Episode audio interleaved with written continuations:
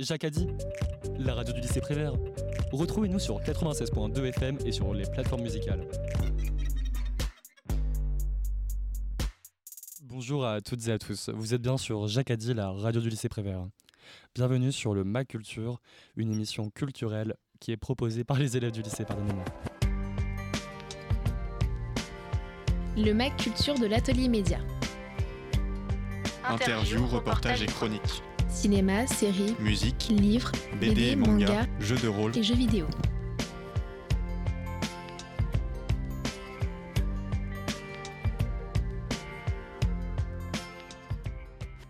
Pour introduire cette émission, je vous propose d'écouter Charlotte et sa chronique She and Her Cat. She and Her Cat est un livre de Naruki Nagakawa et Makoto Shinkai, le réalisateur du célèbre film d'animation Your Name. Il nous invite à suivre la vie de quatre personnages, quatre chats plus précisément. Ils sont des chats errants qui gardent leur territoire, des grands aventuriers cloîtrés chez eux ou des compagnons fous amoureux. Pourtant, à travers leurs yeux, on voit la vie de leur compagne humaine. On arrive dans leur vie en même temps que leurs chats, sans vraiment savoir d'où ils viennent, ce qu'elles ont vécu ou où elles iront. Quelque part, c'est ce qui est vraiment bien avec ce livre. Il nous rappelle que parfois, on n'a pas besoin de connaître l'entièreté de la vie des gens pour les apprécier et vouloir rester en leur compagnie. Et peut-être que c'est ça aussi un bon livre. Un livre avec lequel on s'attache aux personnages, aux endroits, aux ambiances, aux sons, tout en n'en ayant vu que quelques pages. On perçoit les difficultés entre deux lignes et les yeux d'un chat. On voit les moments de doute sans connaître la cause des insécurités, mais finalement, on n'en a pas besoin pour comprendre. Et puis surtout, on est les témoins d'instants de douceur, de ces moments privés auxquels personne n'est jamais vraiment attentif. Ils sont tellement rapides qu'ils arrivent à échapper, à s'échapper entre deux brises. Et puis, juste au moment où on a enfin un avant-goût de l'après, de ce projet professionnel ou de cette histoire d'amour naissante, tout se coupe. On n'aura pas le fin mot de l'histoire. Les auteurs nous font comprendre que c'est le moment pour nous de partir, de laisser ces personnages vivre leur vie pour aller continuer la nôtre. Et pourtant, encore une fois, c'est plein de douceur. On n'est pas mis à la porte de leur vie, il n'y a juste plus rien à voir. Ou au contraire, il y aura toujours la même chose à regarder. Du doute, de la joie, de la tristesse, des réussites et des échecs. Ce livre est une ébauche particulièrement bien faite de ce qu'est la vie. Il a un peu la chaleur du soleil printanier et la douceur des vieux souvenirs. Finalement, Kanojo to Kanojo no Neko, en japonais, c'est ça. C'est une façon agréable de nous rappeler ce que c'est que d'être humain. Qu'il nous faut du courage, que c'est un peu bordélique et que parfois, même si c'est dur, il faut laisser les gens partir pour trouver d'autres opportunités. Et puis ça nous laisse croire que finalement, on n'est jamais vraiment seul en compagnie d'un chat et que quelque part, eux, ils savent. Mille merci, chère co-animatrice, pour ton propos. Tout de suite, une bobine hommage à Simone Sauter.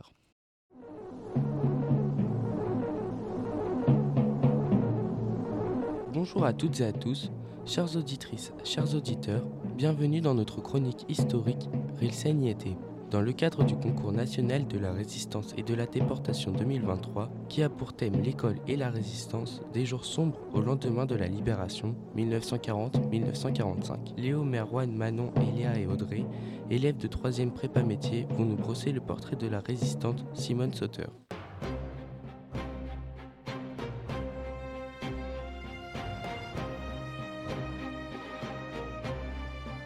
Léo, peux-tu nous dire qui est Simone Sauter? Simone Sauter est née le 19 juin 1921 à la Vieille Lyre et elle est décédée le 26 mai 2012 à Saint-Aubin-les-Elbeuf. Son père est couvreur et sa mère sans profession. Elle est l'aînée d'une fratrie de sept enfants. En 1937, elle entre à l'école normale dont elle sort major de sa promotion. Alors justement, Merwan, en quoi ce métier d'enseignante a-t-il facilité le glissement de Simone Sauter vers la résistance? Elle sort de l'école normale en 1940. Le 1er octobre 1941, elle est affectée à sa demande comme institutrice à la haie de Routot, où elle exerce aussi la fonction de secrétaire de mairie. À ce poste, elle réalise des faux papiers et transcrit des messages pour la résistance, jusqu'au jour où elle est dénoncée. Que lui arrive-t-il par la suite? Quel rôle précis joue Simone Sauter dans le maquis sur Couf autour de la région de Ponto de Mer Le 1er septembre 1943, elle rejoint le maquis sur Couf, créé en novembre 1942 par Robert Leblanc, un ami épicier à Saint-Étienne-l'Allier qui cache des réfractaires au STO, service du travail obligatoire, et qui a commencé à composer un maquis. Simone Sauter devient sa secrétaire et son agent de liaison sous le nom de Code Puce. Elle appelle Robert Leblanc parrain. Elle transmet des messages et transporte des colis, armes, explosifs, comme elle aimait à répéter. qu'à 19 ans, on voulait faucher les armes aux Allemands et qu'ils rentrent chez eux. C'est tout simple dans nos jeunes esprits. Avez-vous une action précise à laquelle a participé Puce durant l'occupation? Oui, bien sûr. Voici un de ces témoignages qu'elle a donné en 2004 sur un fait précis. Ilia et Audrey vont prêter leur voix. Le 10 janvier 1944, parrain alias Robert Leblanc m'envoie en mission de liaison à la gare de Rouen.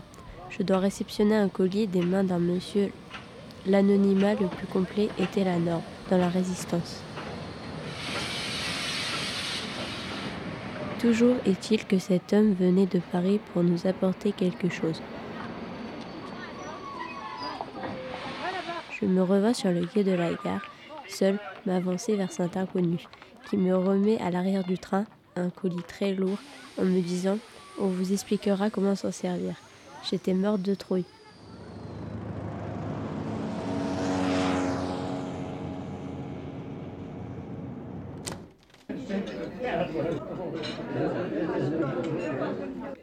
Nous nous sommes rendus avec Robert Leblanc dans un bar au boulevard des Belges, tenu par une dame qui était avec nous. C'est là que Robert a déballé le pain de plastique.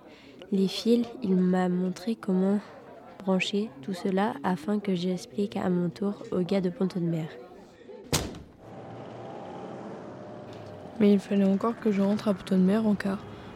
En ce temps-là, c'était les Allemands qui montaient les premiers dans les cars. Quand je monte dans le car avec mon imposant colis, un soldat allemand me fait signe de m'aider à le mettre dans le porte-bagages. Alors je lui fais signe plutôt de m'ouvrir un strapontin.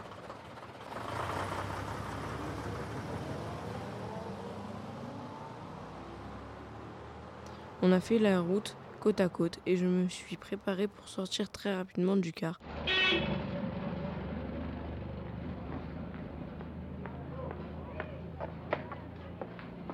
Une fois arrivé à Ponton de Mer, de là, j'ai récupéré mon vélo, mis le colis sur le porte-bagages et j'ai rejoint le maquis à Saint-Étienne-Allier.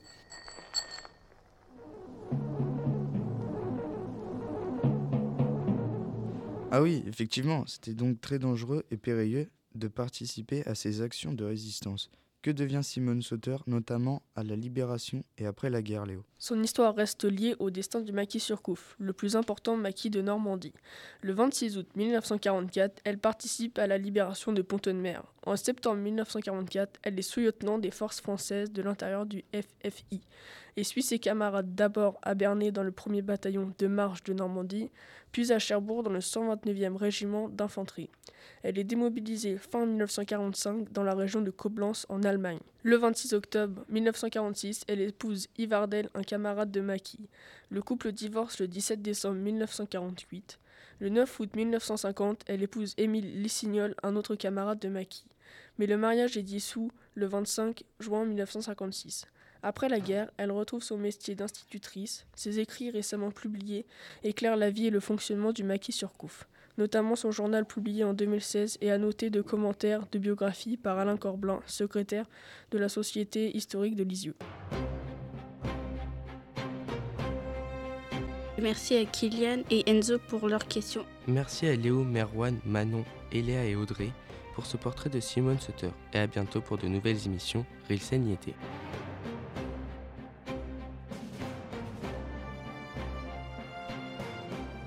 Merci Ulysses Rilsen de Ponton de Mer qui ont créé cet euh, hommage à Simone Sauter, résistante de Ponton de Mer, dans le cadre du concours national de la résistance. Tout de suite, je laisse la parole à Paul qui va nous parler de jeux vidéo. En 1958 sort ce qui est considéré comme l'un des premiers vrais jeux vidéo de l'histoire, Tennis for Two, développé par nul autre qu'un des réalisateurs du projet Manhattan, William Higginbotham. L'industrie du vidéoludique semble donc dès sa genèse vouée à être maniée par les puissants. En effet, quand on entend aujourd'hui le terme jeu vidéo, nos regards se tournent le plus souvent vers les mastodontes du genre, que ce soit pour les jeux en eux-mêmes ou les compagnies les développant. Ces types de jeux se nomment les triple A et leur développement implique des moyens financiers souvent monstrueux et sollicite le travail et l'investissement des gros bras autant que des grosses têtes de l'industrie, c'est-à-dire les grands éditeurs et studios de développement. On peut citer par exemple les jeux de type MMO, dont rien que le nom annonce déjà la couleur, étant l'acronyme de jeu en ligne massivement multijoueur, représenté par des opus iconiques tels que World of Warcraft, jeu sorti en 2004, développé et édité par Blizzard Entertainment, aujourd'hui Activision Blizzard. Il s'agit d'un solide représentant du genre, si ce n'est le plus solide, qui, en plus de grandement contribuer aux 8,8 milliards de dollars de chiffre d'affaires de son créateur en 2021, comme dirait l'autre, rien que ça, se permet également de pouvoir accueillir la modeste quantité de près de 4000 joueurs sur un seul serveur, tous s'affrontant simultanément à travers diverses factions et guildes dans un monde médiéval fantasy gigantesque. Ce serait toutefois faire preuve d'épouvantable myopie critique que de penser que ces jeux AAA n'excellent qu'au record de quantité. Car oui, les studios aux gros moyens peuvent tout autant garantir la qualité. C'est ce que semble prouver le studio de développement et l'éditeur Valve, géant incontournable des jeux AAA, avec sa série phare des Half-Life, dont le premier opus datant de 1998 fut déjà un véritable chamboulement technique à son époque. Il mit en effet à tout jamais la barre des standards vidéoludiques à une hauteur vertigineuse, par une approche narrative révolutionnaire, faisant interagir le joueur avec un monde de science-fiction non seulement cohérent, mais crédible. Contrastant ainsi avec les jeux de tir bourrins qui le précédaient, souvent appelés Doom-like. Le pire, ou plutôt le meilleur, c'est que Valve réussit à reproduire ce même succès jusqu'à ce jour avec Half-Life 2 en 2004 et même récemment avec Half-Life Alyx, une exclusivité VR, soit réalité virtuelle, sortie en 2020 qui a atteint de tels niveaux d'interaction et d'immersion que vous pouvez en pleine partie d'exploration d'un monde dystopique post-invasion alien interagir avec un piano parfaitement fonctionnel, dessiner avec un feutre et même nourrir un petit alien dans un bocal, et à peine voir la différence avec le monde réel. Malheureusement, et pourtant pas si étonnamment que ça, l'industrie du jeu vidéo semble aujourd'hui davantage axée sur un gain économique plus que sur la vraie passion de développer une œuvre vidéoludique. C'est ce que semblent démontrer les scandales et controverses à répétition, avec par exemple le cas des nouveaux Call of Duty, si cette franchise de jeux de tir à la première personne se distinguait fut un temps pour ces jeux étant souvent dès leur sortie érigés au stade de classique, avec le temps cependant, les divers studios de l'éditeur Activision, Infinity Ward, Treyarch et Sledgehammer Games semblent commencer à manquer d'inspiration. Effectivement, à partir de 2017 avec la sortie de Call of Duty World War II, les opus génériques et insipides s'enchaînent les uns après les autres. Même moteur graphique, même gameplay, même utilisation des armes et gadgets, et que quelques variations triviales, et tout cela vendu à prix fort, à compter 60 euros le jeu. Les joueurs sont outragés et vont jusqu'à accuser les studios et leurs éditeurs de tout bonnement recycler le même jeu encore et encore, pour faire davantage de bénéfices sans mettre aucun effort dans leur jeu. Enfin, le reproche est parfois directement lié à l'éditeur. Et comment dans ce cas ne pas citer le légendaire, ou plutôt le tristement célèbre, éditeur américain Electronic Arts? Et oui, le fait de totaliser près de 1,88 milliard de dollars de revenus a un prix celui d'être responsable de la fermeture d'innombrables studios passionnés et adorés des joueurs, d'utiliser à l'appel des microtransactions honteuses sur des jeux déjà à prix fort, et de faire preuve de pratiques commerciales frauduleuses et immorales. Il n'est donc pas étonnant de constater qu'en 2013, il a été décerné à Electronic Arts, la deuxième fois consécutive, le titre de pire compagnie d'Amérique par les joueurs et la presse. C'est pour ça que ces derniers temps, les joueurs, ont tendance à se tourner vers un autre type de contenu vidéoludique, les jeux et studios indépendants. Des studios, si ce n'est de petits groupes d'amateurs, aux moyens bien plus réduits que leurs homologues de hauts étages, et n'ayant que leur passion pour travailler. Ceux-ci réussissent à séduire les joueurs à l'aide de leurs concepts originaux et leur développement passionné comme le fait par exemple le studio indépendant suédois Landfall Games, proposant des créations vidéoludiques pour le moins saugrenues, mettant souvent en scène des figures humanoïdes cartoonesques, s'affrontant à l'aide d'armes complètement déjantées dans un moteur physique très aléatoire, souvent source de confusion et de fou rire. Et ça, c'est quand ces jeux ne parodient pas directement des opus d'autres franchises, comme le fait Tabj ou Totally Accurate Battlegrounds, parodie évidente de PUBG ou Player Unknown's Battleground. C'est ces éléments qui font le charme des jeux de ce studio. Aucune microtransaction, aucun recyclage, aucune arnaque, juste du simple et bête amusement. Le succès d'un jeu indépendant peut également être garanti par le support de la communauté du jeu. Et quoi de mieux comme exemple que Garry's Mod, abrégé Gmod par les joueurs. Le jeu en soi ne propose en effet qu'un nombre limité d'outils assez basiques. Non, le jeu brille par ses add-ons, un contenu téléchargeable créé gratuitement par les joueurs. Et Garry's Mod n'en compte pas simplement des centaines, non, mais des milliers. La communauté a littéralement développé le jeu toute seule. Et Gary Newman, le quasi unique créateur du jeu originel, leur en a donné les moyens de le faire. Enfin, les jeux indépendants sont aussi un répertoire inespéré pour les joueurs d'œuvres aux approches narratives inconventionnelles et aux propos forts. Ceci étant malheureusement trop souvent mis de côté à notre époque à cause de leurs approches trop atypiques, ne convenant pas aux lignes éditoriales des grandes compagnies, comme par exemple les deux opus d'Outline Miami de Devolver Digital, un éditeur semi-modeste féru des projets indépendants. Dans ceci, le joueur se voit combattre des hordes de criminels dans un monde flashy sentant bon les films d'action des années 80. Mais détrompez-vous, le jeu ne se prive pas de soulever des problématiques telles que la nature de la violence dans les médias, la fragilité de la vie humaine, et va jusqu'à remettre en question la place du joueur dans le jeu.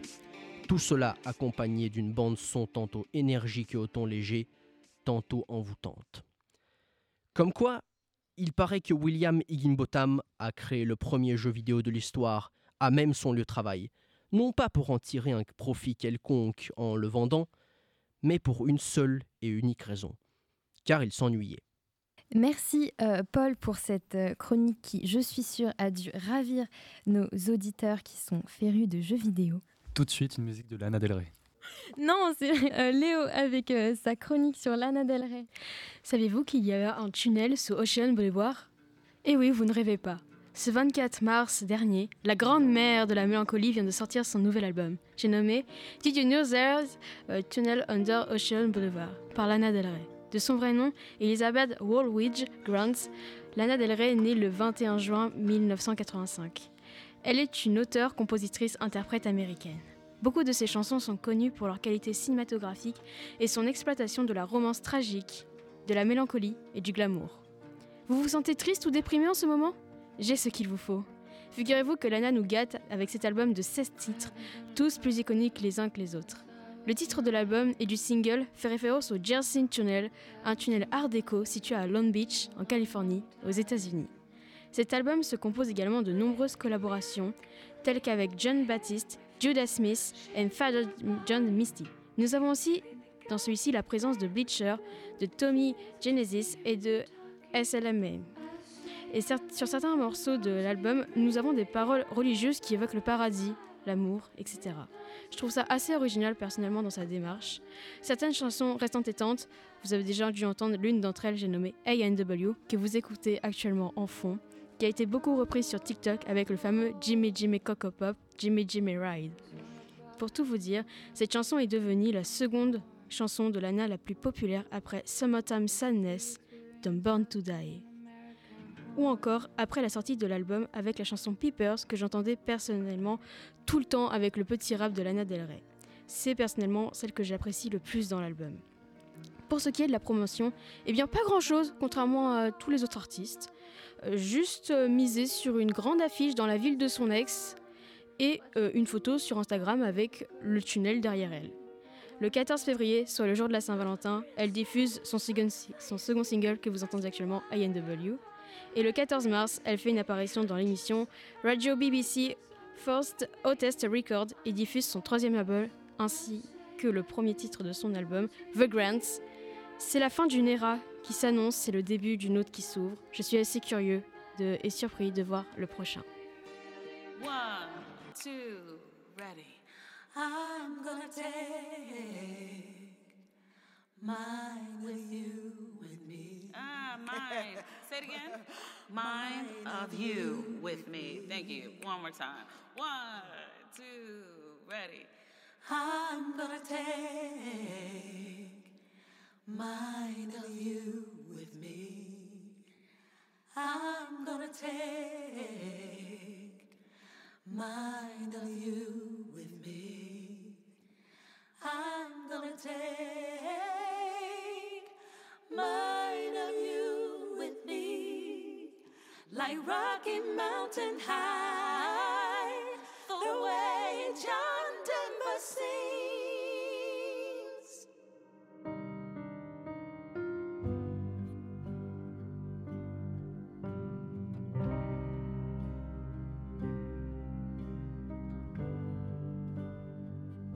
So you say there's a chance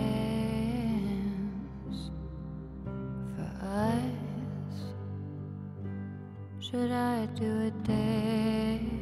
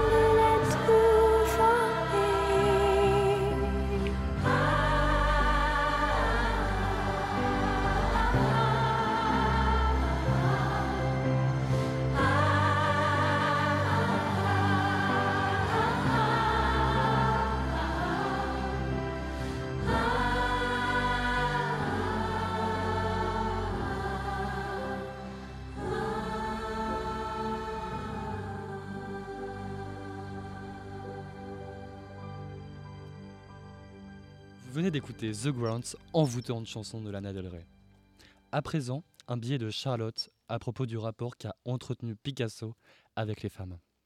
Et oui, parce qu'à l'occasion de l'anniversaire des 50 ans de la mort de Picasso, euh, il y a une pelletée de documentaires sur le maître de la peinture qui ressortent sur bon nombre de médias comme France Culture ou Arte. Et je me, dis que, et je me suis dit que c'était parfait. Parce que certes, je n'ai pas beaucoup d'affection pour cet artiste, et autant dire que c'est un euphémisme, mais s'il y a bien une chose que je veux, c'est qu'on parle de Picasso dans toute son intégralité si on doit en parler.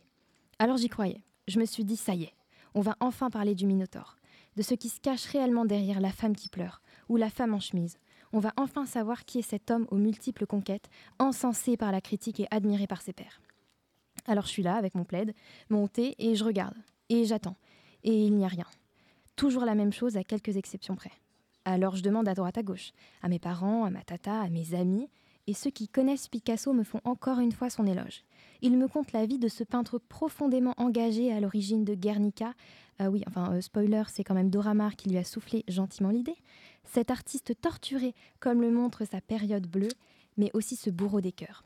Ah, quel homme, quel artiste, le maître.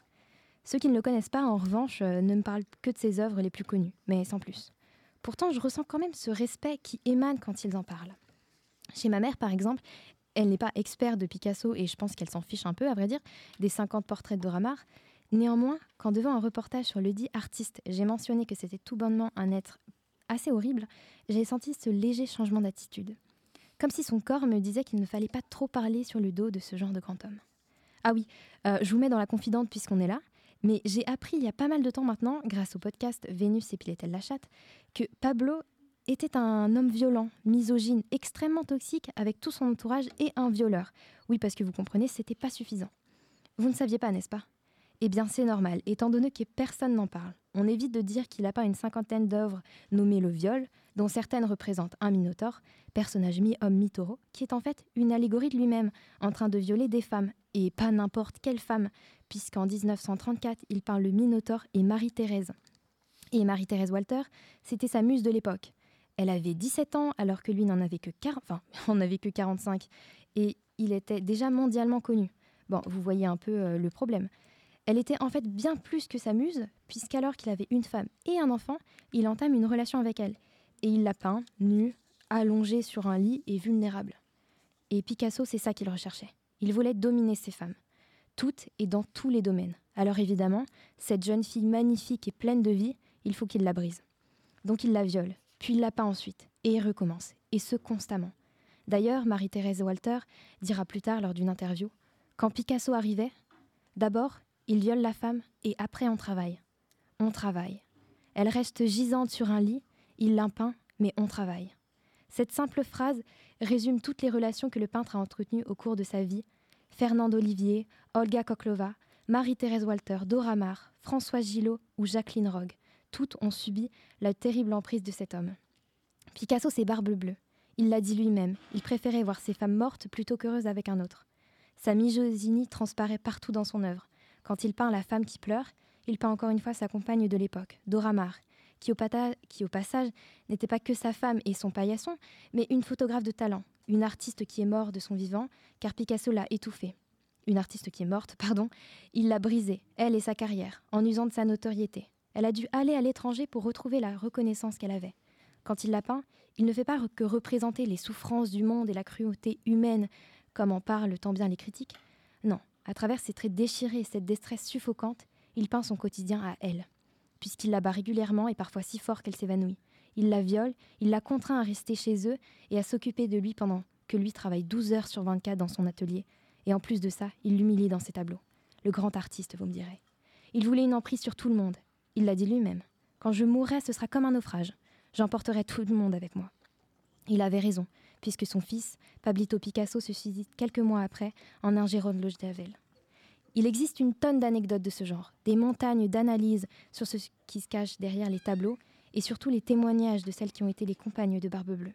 Cette chronique est donc, vous l'avez deviné, à mille lieues d'être exhaustive. Néanmoins, elle permet surtout d'ouvrir les yeux sur le monde de l'art, puisque comme l'indique une affiche de, de Guerilla Girls, moins de 4% des artistes des sections d'art moderne sont des femmes, mais 67% des nus, 76% des nus, représentent des femmes. Mais surtout, elle interroge sur la sacralisation de l'art dans notre société. L'art est-il une justification valable à l'engendrement de tant de violence Et une question demeure. une question dont j'aimerais discuter avec vous tout de suite. Est-ce vraiment moral de taire tout un pan de l'histoire problématique, voire criminelle d'un homme pour la simple et bonne raison qu'il est une personnalité publique? Sobrement, doit-on séparer l'homme de l'artiste? Je pense euh, personnellement que déjà c'est deux questions différentes. Euh, déjà le fait euh, de parler d'un artiste, je pense qu'on doit effectivement parler aussi de l'homme en soi. si on évoque par exemple Picasso, on doit aussi évoquer euh, l'origine de son art, puisque le fait qu'il violait des femmes, c'est intrinsèquement lié justement à son art. Donc je pense que ne pas l'évoquer est très très problématique. Et ensuite, par rapport au fait qu'il faille euh, pardon, séparer l'homme de l'artiste, je pense plus, spécifiquement qu'il faille euh, séparer plutôt l'art de l'artiste, puisque l'homme de l'artiste, ça reste toujours la personne, ça renvoie à la personne, tandis que son art, dès qu'il est créé, est un peu délégué à un universel. Ça lui appartient plus réellement, ça appartient à l'humanité. Donc je pense que plutôt que de comparer un, homme à un homme, on doit plutôt comparer euh, un homme à un art. Je suis d'accord avec Tom, euh, dans le sens par exemple Picasso, euh, donc on l'étudie en spécialité art plastique notamment, puisque bah, moi je suis en spécialité art plastique. Et c'est un des fondateurs du mouvement cubisme. Donc Enfin, personnellement, je me vois pas. Euh, enfin, on, on, ne peut pas ne pas le mentionner dans nos cours euh, d'art plastique. Le cubisme, c'est hyper important. Et donc, il euh, faut, faut, être conscient qu'il a, il a fait du, du travail. Enfin, ouais, il a, il a travaillé. Mais il faut aussi être conscient de, de ce qu'il a fait à côté. En fait, on peut, ouais, on peut, on peut aimer l'art sans forcément aimer l'homme à côté je pense. Mais euh, justement, euh, comme vous l'avez vu, euh, tu viens de le dire en, en, art, est-ce que on vous a parlé de ça? Alors absolument pas. Du coup, c'est un peu, enfin, en entendant ta, ta, chronique, j'étais un peu, enfin, j'ai découvert un petit peu le truc dans les détails. Mais du coup, c'est, enfin, ça, je le reproche un petit peu à nos profs d'histoire, du coup, puisqu'on devrait être au courant justement, mais pour autant, euh, enfin, on ne peut pas ne pas euh, faire l'impasse euh, dessus en cours, par exemple. Oui, bah en fait, pour moi, c'est ça qui est un peu dérangeant, c'est que certes, Picasso, c'est un artiste fondateur, bah, même s'il n'y a pas que lui hein, dans le cubisme, il faut quand même le noter. Mais c'est dérangeant qu'on ne parle pas de, de, ça, parce que quand on voit à quel point euh, l'impact de ces relations euh, a, sur son œuvre, enfin c'est énorme. Dora enfin la femme qui pleure. Avant c'était la femme qui pleure. Maintenant on a ajouté Dora parce que bon, ce serait bien de, de, noter que c'est une personne qui existe quoi. C'est il y a une cinquantaine de tableaux. Le viol c'est pareil, c'est une cinquantaine de tableaux. Donc c'est compliqué de parler d'un artiste euh, comme ça où tu l'as dit, bah son, sa vie personnelle, elle est intrinsèquement liée à son œuvre et dire bah non mais bon Picasso, quoi. Donc. Euh, J'ai une question aussi parce que tu dis que c'est important d'étudier l'art euh, de cette personne, mais est-ce que tu trouves pas ça problématique justement le fait que son art vienne d'une violence de choses qui maintenant ne sont plus acceptables? Euh, Tu trouves pas ça problématique justement d'étudier cet art qui est fait grâce à ça? Bah alors en soi, c'est l'histoire, c'est-à-dire qu'aujourd'hui on, on dénonce énormément ça, c'est normal. Mais à l'époque, euh, c'était, euh, je sais pas, mais presque normal, quoi. Donc, je. Je sais pas, mais. Euh, bah après, quand tu dis que c'est presque normal, là, franchement, je suis pas d'accord parce que c'était pas il y a 50 ans, c'est pas long. Hein. Enfin, 50 ans, ça fait pas beaucoup quand même. Et je crois, il me semble que c'était François Gillot qui était. Elle avait une carrière aussi à elle. Et Picasso, il l'enfermait chez elle à double tour et il lui disait bah, Tu vas m'attendre sur tu vas m'attendre sur le lit toute la journée. Et, et elle, elle faisait que ça. Enfin, c'est extrême. Enfin, c'est pas normal comme. Euh, comme euh, c'est pas, pas normal. Enfin, euh, comment Marie-Thérèse Walter, elle avait 17 ans. Hein. donc, c'est maintenant, avec des termes d'aujourd'hui, on peut parler de pédophilie alors que lui, il en avait 47. Parce que c'est vrai que Picasso, finalement, l'évoquait, je pense que c'est important parce qu'il il a initié un courant, donc le cubisme. Donc je pense qu'on ne peut pas faire l'impasse sur, sur ça. En revanche, euh, ce que je trouve plus problématique, c'est de ne pas évoquer justement l'entièreté de son œuvre et sa personne et d'où vient son œuvre et d'où vient son inspiration. Mais je pense que l'évoquer n'est pas forcément problématique.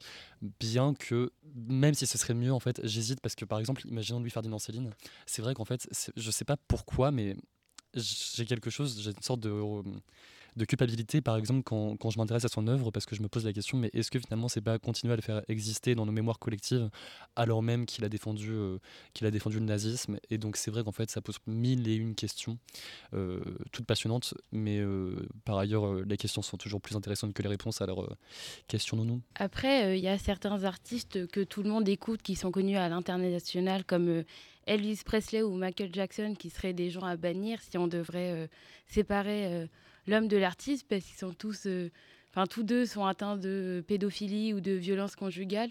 Si on prend Love Me Tenders de Elvis Presley qu'il écrit pour sa femme alors que c'est un couple qui est admirable euh, selon la presse alors qu'elle a 14 ans et que il est victime, euh, elle est victime de violence de sa part. Personnellement, moi, je pense qu'on ne peut pas bannir ces artistes pour ces choses faites alors que ce sont des artistes qui internationalement sont connus et qui ont bercé le monde de la musique. Euh, après, il a existé, ça on ne pourra jamais le nier. Euh, il, est réel et c'est un fait. Euh, après, il suffit juste de parler de son art et non de la personne. Et si on veut parler de la personne, il faut la parler donc dans l'entièreté, donc c'est ce que vous disiez, et énoncer tout ce qu'il a fait malgré le fait que son art, bah, en effet, est très fondateur. Euh, et euh, si aussi on garde cette mentalité de se dire non bah il a fait des œuvres, c'est un artiste, alors bon bah c'est arrivé, on en parle, mais ça reste là. Ça peut pas faire évoluer les mentalités, je trouve. Euh, il faut quand même en avoir conscience. Si on garde ça, ça veut dire parce que tu es un grand artiste, et bah tu peux faire ce que tu veux, tu seras excusé dans tous les cas.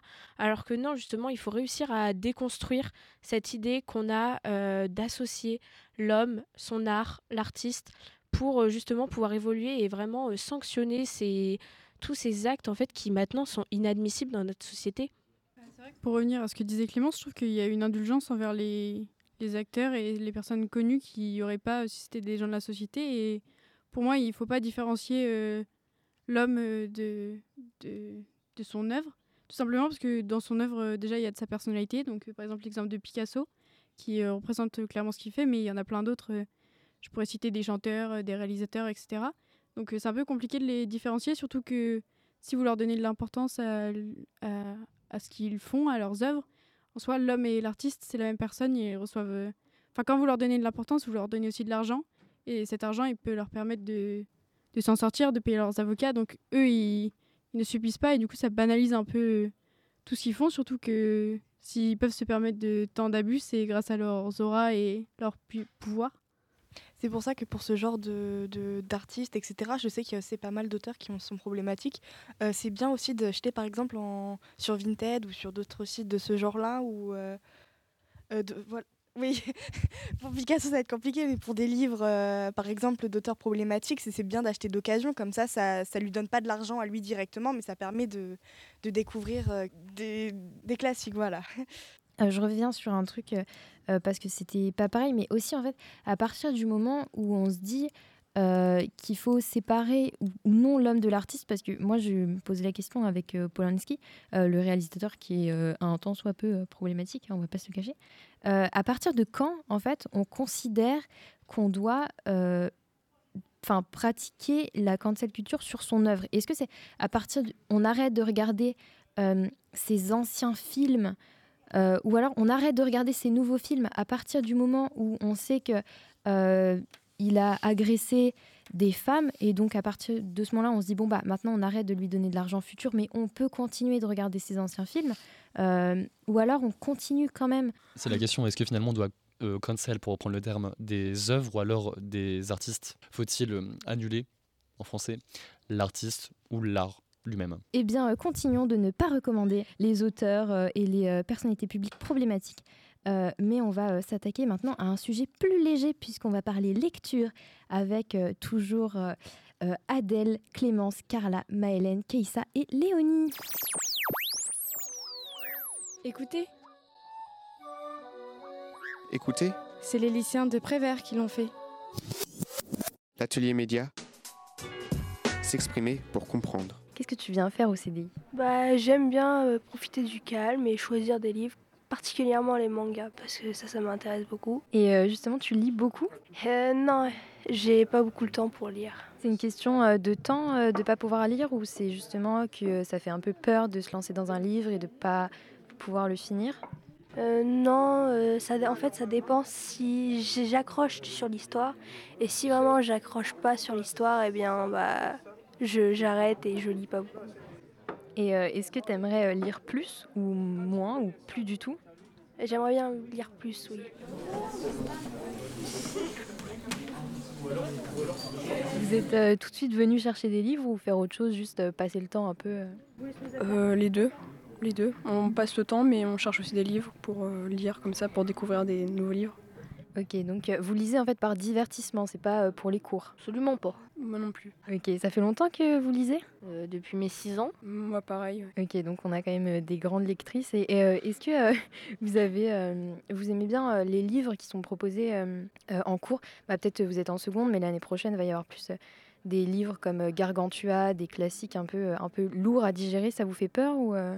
Bah, de mon côté, je trouve ça un peu démodé, mais c'est intéressant. Alors moi j'aime pas du tout, sachant qu'il y en a beaucoup à lire l'année prochaine, euh, vraiment ça me démotive. C'est très long et très ennuyant. Et euh, est-ce que vous seriez plus motivé, euh, par exemple, par euh, d'autres types de lectures ou juste plus du tout lire euh, en cours? Bah, en fait, ce qui serait bien, c'est d'intégrer un peu de lecture plus moderne, parce que c'est vrai que du Molière à tout bout de champ, c'est un peu embêtant à la fin. Ouais, c'est ça, c'est qu'il n'y a pas assez de diversité. Qu'est-ce que tu lis? Alors bah là j'ai vu qu'il y avait euh, le code pénal, du coup je me suis dit bah, pourquoi pas regarder euh, ce qu'il y avait exactement dedans. Ah oui, donc c'est euh, un sacré euh, projet là. Et c'est pour euh, les cours ou c'est juste par plaisir comme ça? Non, bah c'est juste je suis tombée dessus, je savais pas qu'il y avait au CDI, donc bah je suis venue voir et je regarde un peu ce qu'il y a dedans.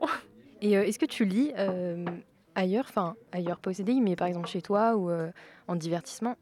Euh, oui, pas mal à côté des cours, ouais. Quel genre euh, Euh, bah moi je lis beaucoup euh, des livres féministes, aussi un peu de romance, et j'essaie de me mettre à la fantaisie un petit peu. Et bah tout ça c'est super cool. Il y a un super rayon euh, là-bas d'essais féministes, je conseille.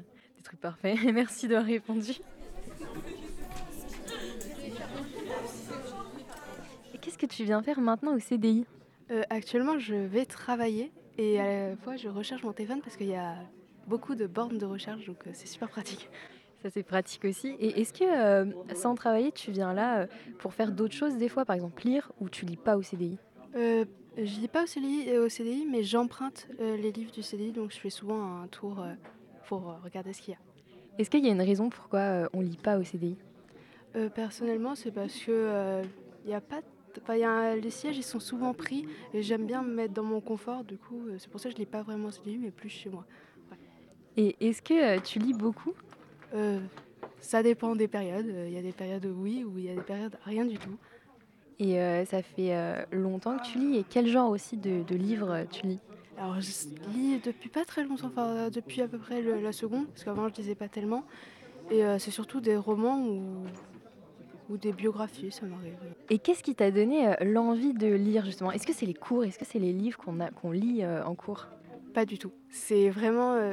Enfin, pour moi, c'était sur, par exemple sur le BookTok, donc avec les réseaux sociaux, où ça m'a donné envie. Et du coup, j'ai commencé, et c'est comme ça que ça a commencé. Et voilà. Oui, C'est un nouveau truc, euh, BookTok, qui est apparu il n'y a pas longtemps et qui justement met en valeur plein de livres. Donc là, tu es en terminale et est-ce que ça t'a plu de, livre, euh, de lire tous les livres qu'il y avait euh, à lire en l'année dernière et cette année? Euh, C'est-à-dire dans le programme? Ouais, euh, tous les Stendhal, Gargantua, La Princesse de Clèves. Alors, il y en avait des sympas et il y en avait des vraiment euh, pas ouf. Genre, euh, par exemple, on avait lu un livre, c'était euh, 24 heures de la vie d'une femme, enfin, dans la vie d'une femme de. alors, je sais plus le auteur en première. Ça, j'avais beaucoup aimé, mais par exemple, les Gargantua, euh, j'ai pas vraiment euh, aimé. Et cette année, on n'a pas vraiment beaucoup. Enfin, on n'a pas lu de livre, tu vois. Et d'ailleurs, euh, en fonction de ça, de- du rapport au livre, euh, parce que toi, tu m'as dit que tu avais commencé euh, par, avec BookTok, est-ce que euh, tes parents lisent euh, ou pas du tout? Pas vraiment, non. Enfin, je sais que ma mère, elle aime pas la lecture et mon père, il est pas vraiment non plus. Donc, c'est pour ça que j'ai pas été vraiment bercée dedans, euh, voilà, dans l'enfance. D'accord. Bah, merci beaucoup d'avoir répondu à mes questions. Merci. Jacques a dit, la radio du lycée Prévert. On vient d'entendre euh, un micro-trottoir euh, que j'ai pu euh, faire au CDI, mais aussi à la Galerne, puisque à l'occasion de la fête du livre, on a pu y aller. Et donc, c'est de là que vient cette émission. On s'est dit, bah, on va faire une émission autour de la lecture. En effet, tout a commencé avec la fête du livre. Mais alors, qu'est-ce que c'est exactement la fête du livre? C'est une initiative qui existe depuis environ 7 ans au sein du lycée où l'on a dédié une journée à la présentation et à la vente de livres à des prix relativement abordables. L'objectif est de promouvoir la lecture pour tous, et cela va donc de la BD, des mangas, des essais jusqu'aux romans. Il s'agit de faire partager l'amour de la lecture à ses camarades. La Garlerne, c'est une librairie indépendante au Havre. C'est euh, l'une c'est une librairie en fait typiquement Auguste Perret, donc ça la rend vraiment magnifique et unique. Elle est incroyable. Quand on y rentre, elle est immense. Il y a deux étages, entourés de livres. Ça vous donne vraiment une sensation. J'ai pas les mots en fait pour vous décrire. C'est vraiment incroyable. Quand on y rentre, en fait, il y a cette odeur de livre qui vous prend et vous avez envie de tout lire, de tout découvrir, de waouh quoi. Il y a des canapés en cuir rouge, ils sont magnifiques. Vous pouvez, vous, pouvez lire pendant des heures. Il y a une cafétéria au milieu, elle donne une ambiance sociale. Après, ça, c'est que, mon, ressenti. Donc, je ne sais pas, vous, ce que vous en avez pensé par rapport à ça. Euh, c'est vrai, euh, quand on parle d'odeur, euh, c'était super agréable, comme tu l'as dit. on est arrivé le matin, donc quand on est rentré, il y avait une agréable odeur de livre, et, et donc ça, c'était franchement très agréable, comme je viens de le dire. Mais aussi, comme tu l'as dit, il y a une cafétéria. Donc, à partir de, 13h, quand les, cuisines euh, commencent à, s'activer un peu, il y a eu une odeur, cette fois, de nourriture qui commence à prendre le pas sur celle des livres. Et c'est assez déroutant au premier abord parce que ben, on n'a pas l'habitude d'avoir un environnement si convivial quand on va acheter des livres. Hein. C'est vraiment ça. Donc c'était assez déroutant, mais euh, pour le moins agréable. Très agréable. Aussi, j'ai l'impression, enfin, euh, quand on rentre dans la galère, on est entouré de livres de partout, euh, ce qui nous laisse un nombre incroyable de choix.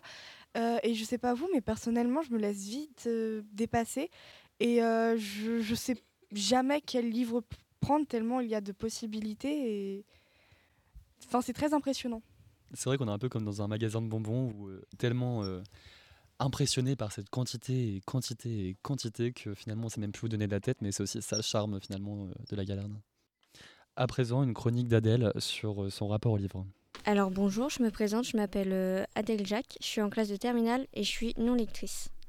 je dois dire tout d'abord que j'ai été élevée par des parents cultivés qui aiment lire, mais la nécessité de forcément tout savoir dans ma jeunesse m'a fait perdre confiance en moi et me donne l'impression d'être inculte et d'avoir un niveau intellectuel très bas. Dans ce fait, le livre me fait peur, car ça représente l'intelligence. Donc j'essaie de m'en éloigner inconsciemment. Pourtant, je suis intéressée par plein de sujets, mais l'objet livre en lui-même me terrifie et me donne l'impression que je ne serais pas capable de l'apprécier ou encore de le lire en entier. Tout ce mythe autour de il faut être intelligent pour lire me bloque et met le livre hors de ma vue, hors de ma vie dès le début mais je pense que c'est le cas pour plein d'autres personnes. J'ai toujours pensé que ce n'était pas fait pour moi de nature, alors qu'en réalité, je n'ai jamais réellement essayé. Donc, euh, si je comprends bien, tu ressens de la haine pour le livre?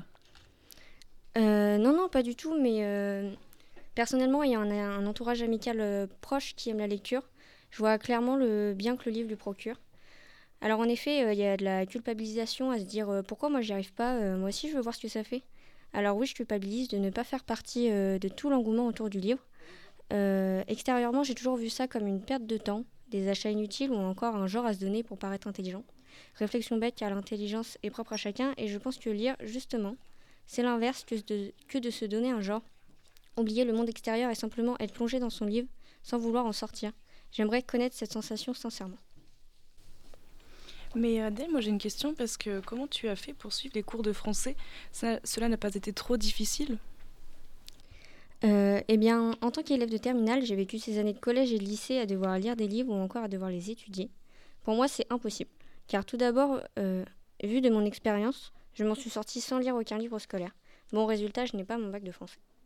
J'ai utilisé la technique de détournement basique qui est de lire des résumés sur Internet. La raison est tout simplement que j'ai une réticence du livre très présente, et surtout lorsqu'on me dit qu'il faut tous les lire et savoir pourquoi il a dit ça et pourquoi il n'a pas dit ça. Enfin bref, sincèrement, je m'en fiche. Personnellement, je trouve que ce n'est pas du tout une bonne approche pour faire apprécier un livre à quelqu'un qui n'aime pas lire. Je trouve qu'il n'y a aucun auteur de moderne ou auquel on pourrait s'intéresser, seulement de vieux livres. Et moi, j'avais une question aussi, parce que par rapport à une chronique que j'ai fait ce matin euh, sur l'économie de l'attention, est-ce que tu n'as pas l'impression d'être euh, absorbé par ton téléphone plutôt que d'être attiré par la lecture? Euh, bah, je vous l'avoue, j'ai très mauvais, très mauvais réflexe d'aller sur mon téléphone portable pour me déconnecter du monde réel. Mauvaise habitude que je souhaiterais changer. Et j'aimerais pouvoir ressentir cet apaisement mental, mental sans consulter TikTok, qui donne à mon cerveau plein d'informations inutiles et sans intérêt. Mais l'apaisement de la charge mentale de la journée fait son effet. J'aimerais que le livre arrive à me faire cet effet. Merci beaucoup euh, Adèle pour cette chronique qui a dû être euh, compliquée euh, ou, pas d'ailleurs à faire, mais en tout cas c'était vraiment agréable de, partager tes sentiments avec nous parce que ça doit pas être facile de, parler comme ça de, de ces complexes au niveau de la lecture. Et justement, j'aimerais vous poser, vous, la question, à vous qui êtes euh, des grands lecteurs ou pas d'ailleurs, comme on vient de le voir, qu'est-ce que vous pensez des programmes scolaires? Euh, alors moi, via les programmes scolaires, je trouve que c'est un peu dommage euh, d'imposer des livres. Déjà, premièrement, parce que c'est pas spécialement les professeurs de français qui les choisissent, et je pense que ça serait avantageux pour tout le monde que ce soit eux. On les sent quand même moins passionnés par ce qu'ils donnent. Et moi, je me souviens du livre Rouge et Noir. C'est un très gros livre. Enfin, je sais qu'il peut être très impressionnant. Moi, j'avais euh, beaucoup de camarades dans ma classe euh, pas lecteurs. Et du fait que ce soit un gros livre et qu'en plus qu'on soit contraint de le lire, je sais que ça a fait peur à certains et du coup il y a une réticence qui se crée au, au regard de la lecture. Et même euh, que ce soit les thèmes ou les époques qui sont abordés, souvent c'est des livres qui sont très anciens. Euh, on n'en parle quasiment jamais dans l'actualité. Enfin, moi, l'année dernière, j'ai pu avoir euh, Les caractères de la bruyère, par exemple. Ça parlait de la cour avec le roi. Alors, ça pouvait être quand même intéressant sur certains points, mais moi, je sais que personnellement, je me suis jamais plongée dans ce livre. J'ai jamais réussi à le lire parce que j'avais pas ce fait de pouvoir le retranscrire avec l'actualité, euh, le fait de le comprendre. Enfin, j'étais pas dans cette époque-là, donc c'était dur de s'imprégner du livre et de vraiment voilà, se, se mettre dedans totalement. Et de même pour l'origine des auteurs, je trouve que il y a vraiment une volonté de l'éducation nationale en général d'apprendre vraiment aux élèves la culture franco-française à tout prix et euh, sans pouvoir sortir un peu hors frontières pour découvrir d'autres auteurs qui sont euh, tout autant intéressants, voire même davantage que certains. De plus, euh, dans les programmes scolaires, on oblige, à, on, oblige les élèves à lire les livres, mais euh, obliger comme ça, à ce point-là, ça peut vite dégoûter de la lecture. Euh, je pense qu'on devrait faire un peu comme les aliments qu'on fait avec les enfants, on leur oblige à goûter, mais s'ils n'aiment pas, bah, ils n'aiment pas, mais au moins ils auront goûté, du coup ils savent ce que ça fait. Et je pense qu'on devrait faire la même chose avec les livres. Donc obliger à commencer un livre, je sais pas, lire 50 pages. Ou moins si vraiment on voit que ça le fait pas. Et s'ils aiment pas, bah tant pis. Et s'ils aiment bien, bah tant mieux, ils continuent. Et ça, et ça peut, je pense que ça pourrait être bien. Alors euh, moi je suis pas tout à fait d'accord avec ça parce qu'en fait en quatrième j'ai lu un livre qui s'appelle Oscar et la Dame Rose de Eric Emmanuel Schmitt et c'est le livre qui m'a donné envie de lire. Donc en fait pour moi les cours de français je me suis obligée à lire les livres oui mais en fait ils me font découvrir bah, des livres potentiels en fait que je peux aimer quand je vois mes profs de littérature qui nous donnent des livres qui nous montrent en fait à quel point ça les passionne de lire et en fait je prends exemple sur eux et je m'inspire d'eux pour lire d'autres livres parce que pour moi le français c'est ce qui me donne envie de lire. Après, euh, il y a certains moments, euh, certains profs euh, s'autorisent à dépasser le cadre donné. Et par exemple, l'année dernière, j'ai lu un très bon livre, c'est 200 et de lumière de Laurent Godet. C'est un recueil de poésie qui donne la parole aux personnes euh, qu'on oublie ou qu'on euh, contraint à euh, se taire. Donc on va avoir les Kurdes, les personnes qui ont vécu la traite négrière ou les réfugiés. Et dès qu'on s'autorise à des œuvres plus contemporaines, c'est des œuvres, qui vont beaucoup plus marquer. Moi, personnellement, c'est un livre qui me marque et que je peux relire à l'heure actuelle, euh, toujours en pleurant, mais euh, c'est un livre marquant et qui, euh, dès que la littérature est aimée et appréciée des professeurs, déjà, ça donne un cadre mieux pour l'élève et le lire. Euh, donc je reviens sur ce qu'a dit Carla et Kaïssa, je suis entièrement d'accord avec vous. Mais euh, par exemple, là, je suis en première et je trouve que les programmes sont trop stricts, ce qui laisse très peu de liberté aux professeurs, ce qui fait qu'ils nous font étudier des livres qui, pour certains, en tout cas, ils n'ont pas eux-mêmes apprécié. Donc comment faire apprécier un livre des élèves si eux-mêmes n'ont pas apprécié, puisqu'ils n'ont pas le choix, en fait? C'est les programmes, ils sont stricts. Euh, du coup, je pense qu'on devrait le donner, certes, mais- mettre quand même une certaine, des certaines conditions au programme, mais laisser quand même une certaine marge de liberté aux professeurs, puisqu'ils savent ce qu'ils font. Ils ont, normalement, ils ont fait des études pour ça, donc ils savent de quoi ils parlent. Et ça permettrait aussi de, de faire partager ce goût des lectures que eux ils auraient pas pu aimer.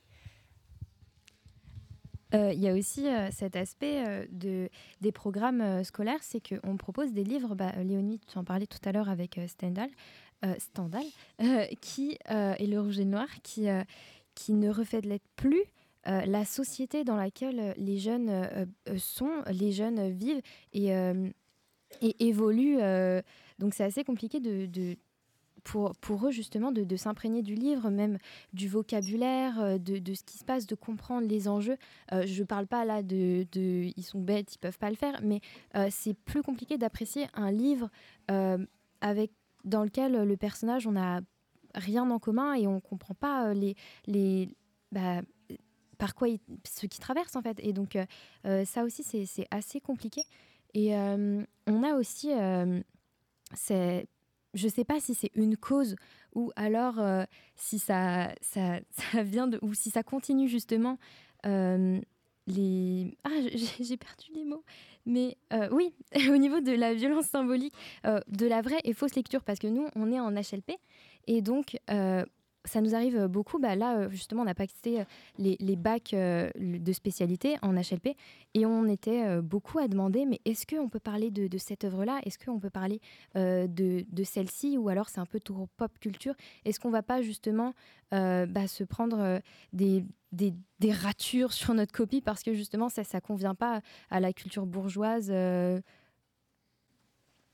Oui, alors moi, bon, j'ai pas fait cette euh, SPHLP, mais avec mon expérience, par exemple, avec les cours de français, euh, j'ai toujours eu l'impression qu'en fait, les œuvres qu'on nous enseignait, c'était des œuvres un petit peu comme traditionnelles. Et c'est, je pense, dans mon inconscient, ce que j'ai mis avec la vraie lecture. Pour moi, c'est ce à quoi je l'ai rapporté.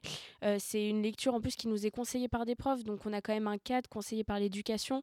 Donc voilà, c'est vraiment, enfin, on a l'impression que notre culture, elle doit euh, se référer à ça, alors qu'il y a plein de textes qui soient contemporains, ou même des textes plus anciens, mais qui seraient pas dans le programme, qui peuvent être très intéressants.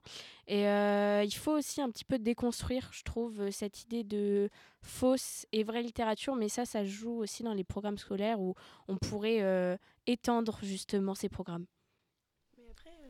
Il y a toujours aussi, euh, vous savez, ces profs euh, de la dure école qui sont euh, qui n'aiment pas forcément la pop culture et qui n'aiment pas qu'on cite les Avengers dans notre copie euh, de bac. Donc après, c'est compliqué de trouver un entre-deux entre la vraie et la fausse littérature parce que, enfin, comment voulez-vous expliquer euh, un manga? Comment voulez-vous qu'on le cite dans une copie de littérature avec une certaine question? C'est Euh, bah, moi, je suis pas totalement d'accord avec ça, et même euh, pas du tout. Euh, parce que justement, on peut. en fait, le, manga, c'est c'est une autre façon de. Enfin, c'est de la littérature aussi. Enfin, cette notion de, vraie et fausse lecture, je trouve qu'elle elle est pas claire. Et non seulement elle est pas claire euh, euh, bah, pour, euh, bah, comme notion, mais en plus, ça crée pas mal de, complexes au niveau des, personnes. Justement, quand on demande qu'est-ce que tu lis, on n'ose pas dire qu'on lit des mangas comme si tout de suite ça convenait pas. D'ailleurs, avec le pass culture, euh, il y a eu euh, euh, beaucoup de débats à l'Assemblée. Ça, je pense qu'ils ont été très touchés par ce sujet, puisqu'il y a eu le pass culture, donc 300 euros qui sont donnés aux étudiants pour ben, pouvoir justement lire, aller au théâtre, aller au cinéma. Et on s'est rendu compte que énormément s'en servaient pour la- le- les mangas. Et il y a eu ces réactions de mais non, mais c'est- de la fausse lecture, ce n'est pas de la vraie lecture. On ne devrait pas autoriser les mangas à être dans le pass culture, mais ça n'a aucun sens. Enfin, on autorise le cinéma, le théâtre, tout, mais pas les mangas parce que ça, n'entre pas dans notre dans notre bah, dans, dans nos habitudes ou en tout cas de, de notre culture bourgeoise. Et ce que tu disais, Carla, sur le fait qu'on ne peut pas citer dans une copie, en fait, finalement, les mangas, c'est ça raconte aussi des histoires, il y a aussi des enjeux et on peut quand même toujours trouver euh, une façon de, les intégrer comme n'importe quel, euh, livre. Euh, moi, je voulais aussi dire que même en tant que non-lectrice, j'ai aussi été touchée par ce truc de vraie ou fausse lecture. Parce que vu que je m'interdisais de lire de vrais livres, entre guillemets, bah, je m'autorisais à lire des mangas. Alors que je sais que le livre me faisait peur, mais le manga me faisait absolument pas peur, juste parce que c'est un manga et c'est pas considéré comme de la vraie lecture.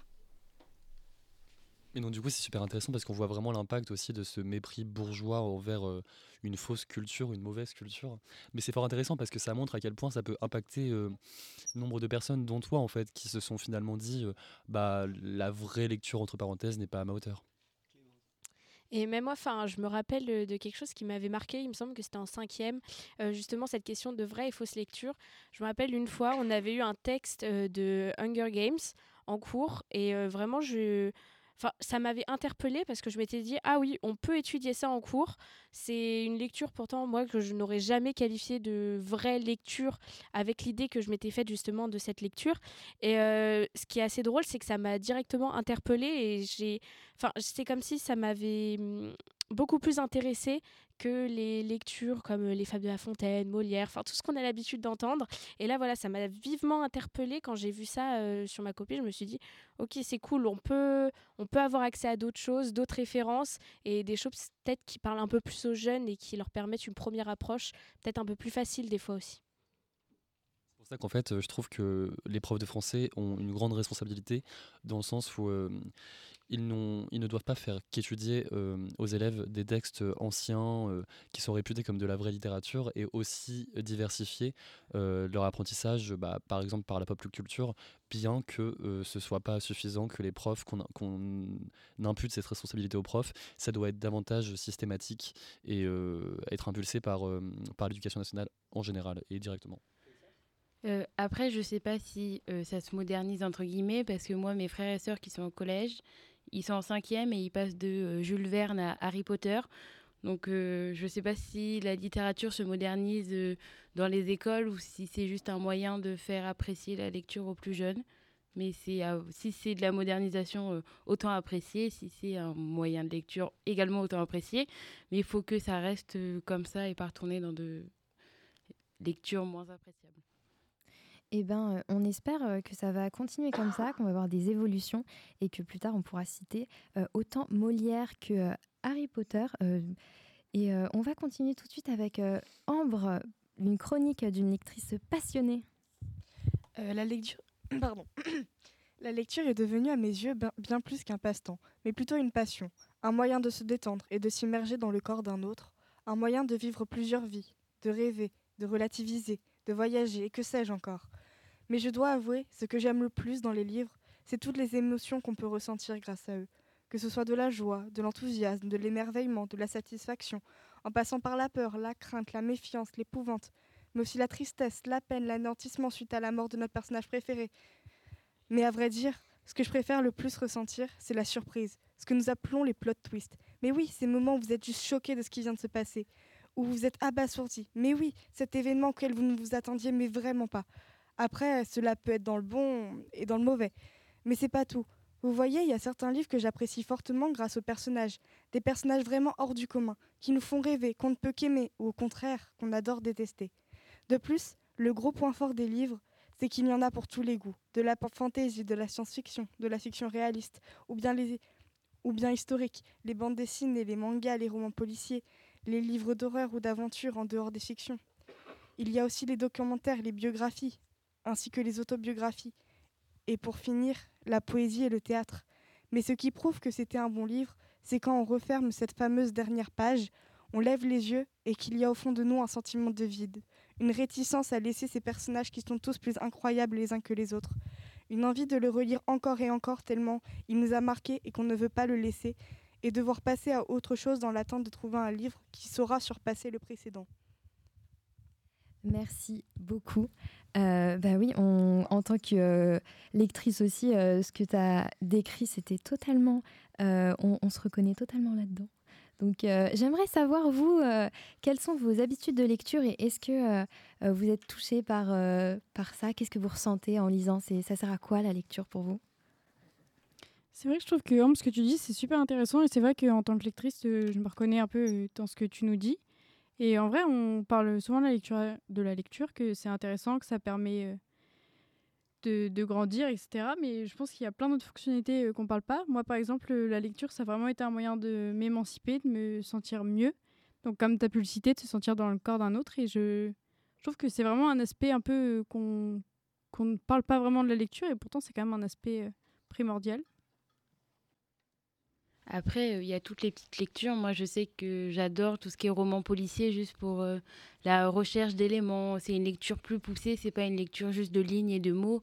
On va à la recherche de petits détails qui pourraient savoir qui a tué qui, qui est responsable de ça. Et euh, moi, personnellement, c'est une lecture qui me fait passer mon temps à autre chose. Parce qu'à côté, je peux lire de la poésie, ce qui est la lecture qui m'aide à m'évader, parce que c'est par rapport à l'écriture et la plume, mais chacun a sa vision de la lecture et son moyen. Et ne euh, faut pas en négliger un ou une autre. Les lectures sont euh, personnelles mais vous savez que moi, quand je suis triste, je lis Tintin. J'adore Tintin. Parce qu'en fait, je vais souvent lire, par exemple, un roman, soit un roman assez sérieux. Là, on est en train d'étudier avec Charlotte, justement, Charlotte Delbo, sur le génocide des Juifs. Mais quand je suis dans un petit bad mood, pourquoi pas lire un petit Tintin, un petit truc drôle? J'aime beaucoup. Et c'est vrai que personnellement, la lecture m'a permis de mettre des mots sur les choses que je pouvais ressentir sur, euh, sur ma vie en général. Et euh, je pense que c'est ça aussi, c'est la lecture, c'est comprendre, euh, comprendre, se comprendre soi-même. Et oui, c'est ce qui, ce qui est bien dans la lecture, c'est que ça nous permet de voir tellement plus d'horizons. je me suis découverte une passion folle pour les chats. En ce moment, je ne lis que des livres avec des chats et notamment des livres d'auteurs japonais. Et, et on n'en voit pas beaucoup, enfin si en fait, euh, mais il faut, savoir chercher, il ne faut pas lire que euh, les livres euh, d'auteurs français ou, américains qu'on a l'habitude de voir. Et en fait, on découvre une, autre façon de voir le monde vraiment. Et, juste en, changeant un peu de, place, de point de vue, on découvre plein d'autres choses qui sont tout aussi incroyables et c'est très très agréable. Même là, avec tout ce que vous avez dit, je trouve ce qui est quand même magique avec la lecture, c'est qu'il y a un choix qui est juste immense, un panel très élargi. Et même pour les personnes qui écoutent, qui ont du mal avec la lecture, il faut peut-être des fois un peu de temps pour trouver le registre dans lequel on se reconnaît, dans lequel on se sent bien pour lire. Mais une fois qu'on l'a trouvé, même si c'est pas forcément facile et que ça peut vite décourager, c'est très très agréable. C'est vrai que finalement le livre c'est un peu comme un compagnon de route il nous permet de se sentir moins seul et euh, nous permet de nous faire découvrir euh, et de nous transporter dans un, autre, dans un autre univers pour un peu se dégager notre vie euh, qui peut parfois être difficile. Bah, oui, bah, ça revient à ce que disait Carla durant tes bad moods, tu lis Tintin. Et ben, c'est vrai, quand, quand on va pas bien ou alors quand on est très joyeux, je sais pas, mais je lis tout le temps et ça permet de vraiment partager les émotions avec les, les les personnages, et des fois, il y a même des réactions qui sont, qui sont physiques quand il se passe quelque chose de gênant dans mon livre, quand, quand le personnage principal fait un truc gênant, je suis obligée de, de, refermer mon livre dans une grande violence en me disant, mais c'est pas possible, je peux pas continuer de lire ça, comment, comment on peut faire ça? Et, euh, et, franchement, ça, c'est plein d'émotions nouvelles, et euh, je sais plus euh, qui disait, justement, c'est une phrase qui m'a marqué, que quand on est... lecteur, on n'a pas qu'une vie, on a plein de vies. Et, c'est exactement ça, en fait. on vit à travers à travers euh, d'autres personnages. Et, c'est, et, franchement, c'est, c'est, quelque chose qu'il faut faire. Il faut lire parce que, comme le disait Clémence, il y, y a, plein de livres et il y en a forcément un qui, qui, qui va plaire. Non, bon. Donc, euh, après cette agréable euh, discussion sur les livres, on va continuer avec eh bien, le rôle de la famille, avec eh bien, ma propre chronique. Puisque je crois que les parents, en tout cas les miens et les livres, ils ont une relation un peu conflictuelle. C'est comme un enemies to lovers, sauf que la, la relation s'est dégradée au lieu de s'améliorer. En quelques années, on est passé de mon père qui menait des histoires avant de dormir à ma mère qui ose plus me lâcher quand il y a des livres autour. On sait jamais, elle pourrait me perdre entre les étagères. Et il y a la grande énigme, la grande énigme, celle qu'elle n'arrive pas à résoudre. Pourquoi racheter des livres alors que tu en as déjà plein? Pour en lire d'autres parce que on n'a jamais assez de livres et que c'est pas les mêmes. Bah, je sais pas trop quoi répondre en fait. je crois que je vais éviter de lui dire que parfois j'ai envie de racheter un livre et que j'ai déjà juste parce qu'il n'est pas dans la même édition. Non mais sérieusement, d'un côté, je comprends. Il y a un argument valable, c'est le prix. Les livres, ça coûte cher, et c'est vrai. Mais franchement, ça apporte tellement que ça vaut mille fois le coup. D'ailleurs, je suis tellement obsédée par les livres que j'ai développé un automatisme étrange. Je compte tout en livres. C'est-à-dire que quand je dois acheter quelque chose qui n'est pas un livre, eh bien je compare. Je me dis, ok, j'aurais pu acheter un livre à la place de ce qu'elle porte.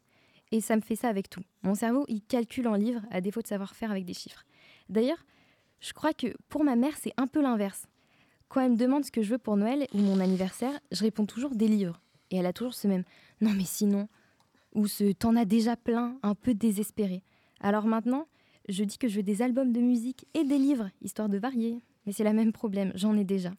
Mais si je peux me permettre, j'aimerais indiquer que mes parents achètent parfois deux fois le même t-shirt et personne ne dit rien. Et puis, il y a aussi le grand classique, le tu lis trop vite. Un livre à 15 euros, dans 4 jours, il est fini. Et là, j'avoue que je ne sais pas trop quoi répondre à celui-là non plus. À part que même moi, je suis triste de quitter les personnages. Mais que bon, franchement, j'ai pas envie de m'arrêter en plein milieu d'un passage intéressant. Et c'est pas de ma faute si j'ai des bons goûts littéraires et que la majorité des passages sont super intéressants. Mais bon, une fois que mon livre est fini, il y a peut-être une issue, pense-t-elle. Vendre les livres que j'ai achetés. Ouais, bah c'est raté, parce que il faut vraiment que j'ai pas aimé ma lecture pour que je revende un livre. J'ai toujours besoin d'y retourner, relire une phrase, un passage pour retrouver l'ambiance, me rappeler de pourquoi je l'aimais. Puis il y a aussi des livres dont je me rappelle pas grand-chose, mais que je sais avec certitude que je les ai adorés. Alors non, pas question de les revendre. Bon, le résultat, c'est que j'ai une centaine de livres qui sont posés un peu partout dans ma chambre, parce que évidemment, pour bien faire, euh, j'ai pas de bibliothèque. Non, ça prend trop de place. Je vois pas mes livres et ils peuvent pas respirer correctement. Alors forcément, ça non plus, mes parents comprennent pas. Ouais, en bref, on a toujours trop de livres, on lit trop vite, ça coûte cher et on et on veut pas les revendre. Si c'est pas merveilleux la lecture. Merci Charlotte pour cette chronique euh, très drôle et très réelle. À présent, je vais vous parler des nouvelles pratiques éditoriales. Entre gaspillage des invendus, prix faramineux, nouvelles plateformes en ligne, seconde main et boîte à livres, il est vrai que les pratiques éditoriales ont récemment grandement évolué. Alors des pressions capitalistes, le marché se consolide. Les grandes maisons d'édition ont tendance à absorber les plus petites, réduisant la diversité éditoriale et rendant plus difficile pour les auteurs émergents de se faire publier. Ce qui entraîne indubitablement une homogénéisation des goûts et des thèmes dans l'édition. L'essor du numérique a ouvert de nombreuses opportunités pour les lecteurs qui peuvent désormais publier en temps réel leurs livres sans passer par une maison d'édition traditionnelle. Ainsi, les livres peuvent être mis à jour en temps réel, ce qui permet de corriger les erreurs, mettre à jour les informations ou ajouter du temps, du contenu supplémentaire plus aisément. De même, la personnalisation du contenu permet aux éditeurs d'offrir une expérience de lecture personnalisée en utilisant des technologies telles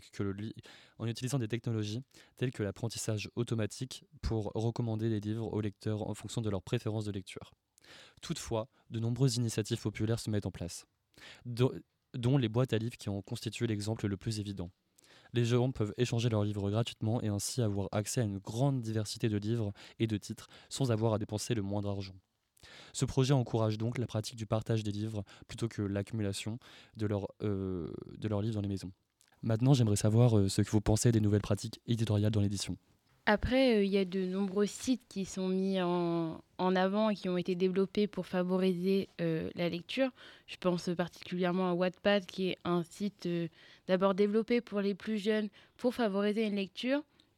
Cependant, il faut préciser que c'est un site qui euh, maintenant est très controversé parce qu'il y a de nombreuses lectures qui tendent à être des lectures euh, déconseillées pour euh, les plus jeunes. Je pense particulièrement à un livre qui a été publié sur Wattpad, c'est La nuit où les étoiles se sont éteintes. C'est tout d'abord un livre qui a été mis sur cette plateforme, donc tout le monde de n'importe quel âge pouvait être. c'est un livre qui pouvait être lu, alors qu'en librairie, il est vendu pour, il est déconseillé pour les moins de 16 ans parce qu'il y a de nombreux trigger warnings, tout ce qui est scène de suicide, euh, homophobie, violence euh, sur parents sur enfants. Donc euh, c'est certes une bonne initiative pour favoriser la lecture, mais il faut faire attention aux livres qui sont partagés. oui, moi je te rejoins totalement sur le sujet. même il y a un livre récemment qui a fait beaucoup parler, dont beaucoup de personnes ont entendu, c'est Captive. Et euh, enfin, moi, je me suis pas plongée dans cette lecture personnellement, mais en tout cas, de ce que j'ai entendu, des comptes rendus qui sont faits sur euh, cette lecture, il y a des choses quand même très violentes. Et il faut pas oublier que voilà, c'est un livre au départ qui était en accès sur Wattpad, où euh, il n'y a pas de limite d'âge, tout le monde peut y avoir accès. Et ce qui peut être dangereux aussi, c'est en quelque sorte de romantiser la violence, voilà, de s'en faire une idée comme quelque chose d'idéal, quelque chose qui fait vivre, alors que non, la vie, c'est pas que ça. Et c'est voilà, c'est quelque chose qui peut amener à la dérive en quelque sorte euh, de certains sujets de lecture. Après, juste, j'aimerais apporter une petite nuance. Euh, pour ce qui s'agit de Wattpad parce que euh, je lis beaucoup euh, sur Wattpad et en fait c'est vrai qu'au début euh, quand on commence euh, avec l'application il y a pas mal de, de euh, bah, en fait ce qui est recommandé c'est pas mal ce genre d'histoire euh, captive etc Euh, je pense que c'est un algorithme ça dépend vraiment parce que euh, plus on lit d'histoires qui, euh, qui- sur certains sujets ou qui nous conviennent, et ben en fait euh, c'est comme euh, TikTok, plus on regarde certains contenus, et ben on va nous proposer des contenus qui justement se, réfèrent à ça. Et moi je sais que sur Wattpad, quand je lis, quand j'ai plus de livres ou des fois avant de dormir, etc. C'est ce genre d'histoire, ça a totalement disparu de, l'algorithme, mais c'est vrai que c'est assez questionnable. Euh, pour ce qui est de captive, il y en a beaucoup qui ont lu et c'est.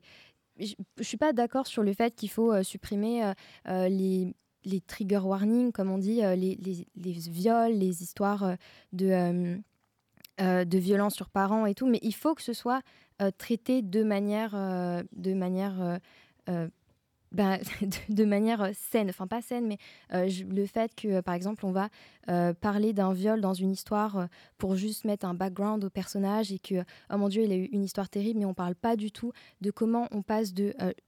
d'un viol à je, je retourne à vivre normalement parce que des fois on a l'impression que c'est juste un épisode normal dans une vie alors que bah, je trouve que le, le traiter de cette façon-là c'est pas du tout saine en fait. Euh, je tenais à revenir sur Captive.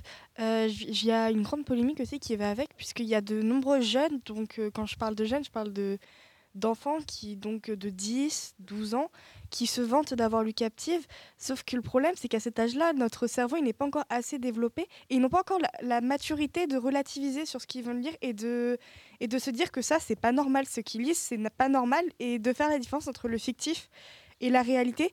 C'est pour ça que hum, je pense qu'il faudrait mettre une réelle limite d'âge à propos de ce type de livres-là qui peuvent être très problématiques, mais qui peuvent être lus, bien sûr, mais pour un public averti et assez mature pour comprendre ce qu'il lit, tout, simplement.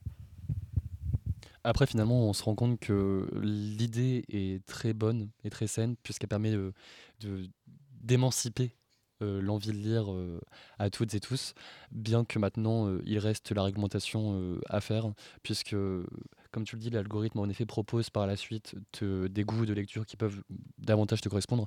Maintenant, le problème étant que ce soit dès le début, dès ton inscription, qui te propose des livres qui peuvent, être, euh, qui peuvent atteindre la sensibilité de, cer- de certaines personnes.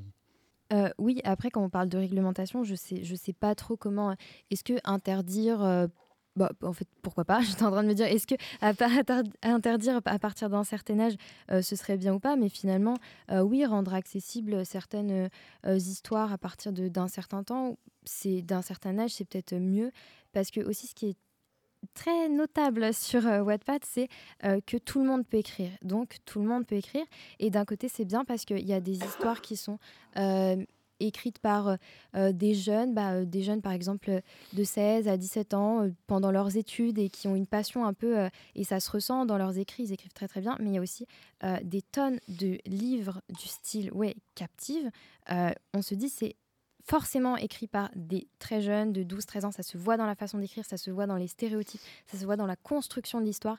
Et on se dit, ah, bon, déjà, c'est ce genre d'histoire problématique. En plus, c'est écrit par des très jeunes, donc qui sont possiblement... euh, bah, ils peuvent... euh, fantasmer sur ce genre de relations, etc. Et ça, euh, ça peut amener à des choses dans, une fille, dans une vie future, à normaliser des comportements qui sont pas du tout normaux et à se retrouver dans des relations qui sont pas du tout normales et qui peuvent être bah, dangereuses finalement. À présent, j'aimerais savoir votre, votre opinion à propos d'initiatives populaires, comme j'ai pu, j'ai pu l'évoquer, à propos des boîtes à livres et de leur utilité. Alors, euh, moi personnellement, je trouve que cette idée de boîte à livres, je trouve que c'est quand même, ça reste une très bonne idée. Euh, ça permet de partager la lecture. On n'est pas en train de sacraliser un livre. On permet de le partager. Ça permet un échange avec les personnes. C'est vraiment, euh, voilà, un échange social. Et ça peut aussi rendre l'accès au livre plus facile pour certaines personnes. Et voilà, je m'arrête là. Moi, ce que j'aime bien avec le fait de désacraliser le livre, justement, il y a une boîte à livres d'ailleurs à Pont-de-Mer, il y en a une aussi à Inter.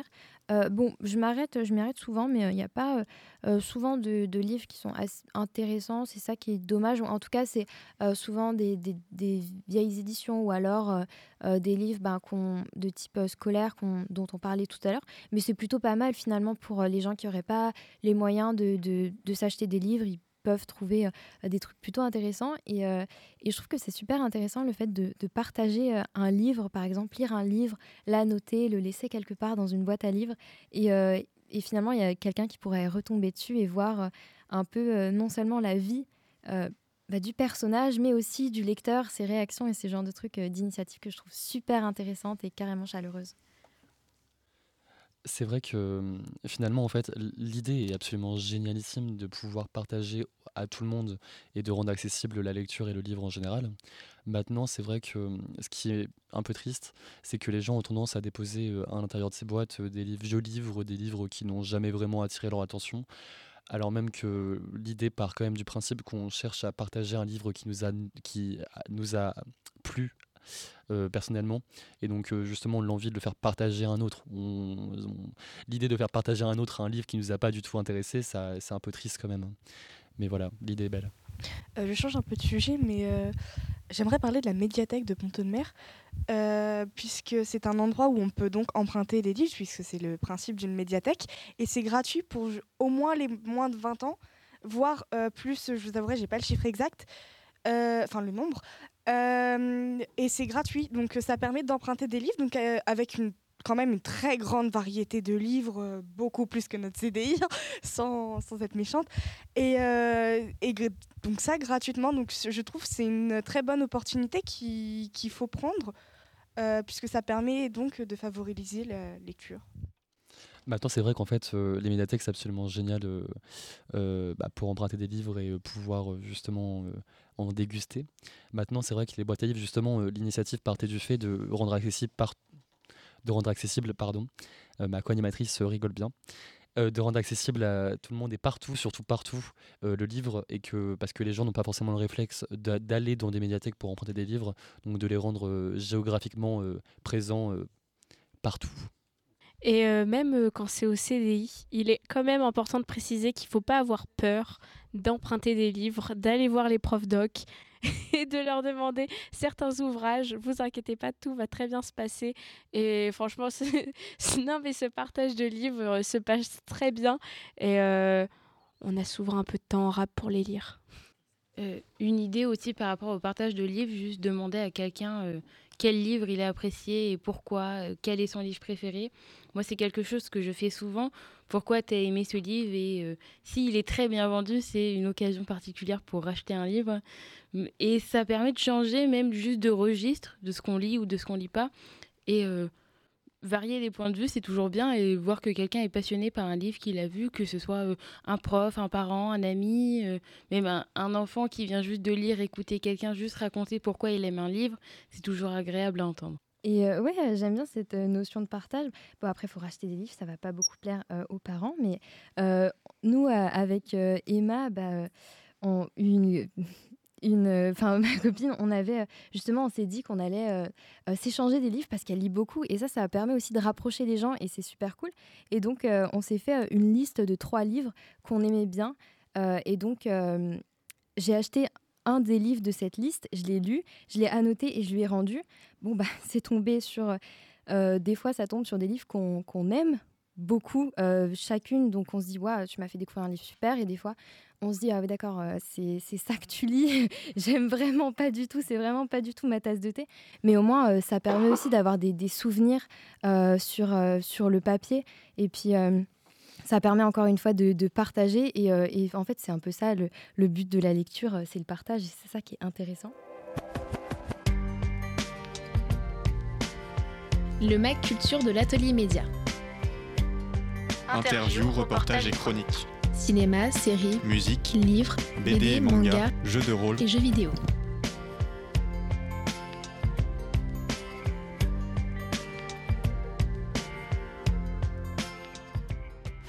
Merci à toutes et tous pour cette émission absolument passionnante et captivante sur la lecture et euh, le livre en général. Euh, avant de conclure notre émission, je souhaite, euh, moi-même et Charlotte, nous souhaitons euh, adresser d'immenses remerciements à l'ensemble des intervenants de, de cette émission pour leur présence et leur travail fourni en amont, ainsi qu'à signifier notre, chaleureusement notre reconnaissance à Cyril Erwan pour leur confiance. C'était Tom Lefrançois et Charlotte Clément. sur la Jacques a dit. La radio du lycée Prévert. À bientôt. Jacadi, c'est aussi la plateforme en ligne jacadi.org. Retrouvez toutes les productions des élèves engagés dans l'atelier média.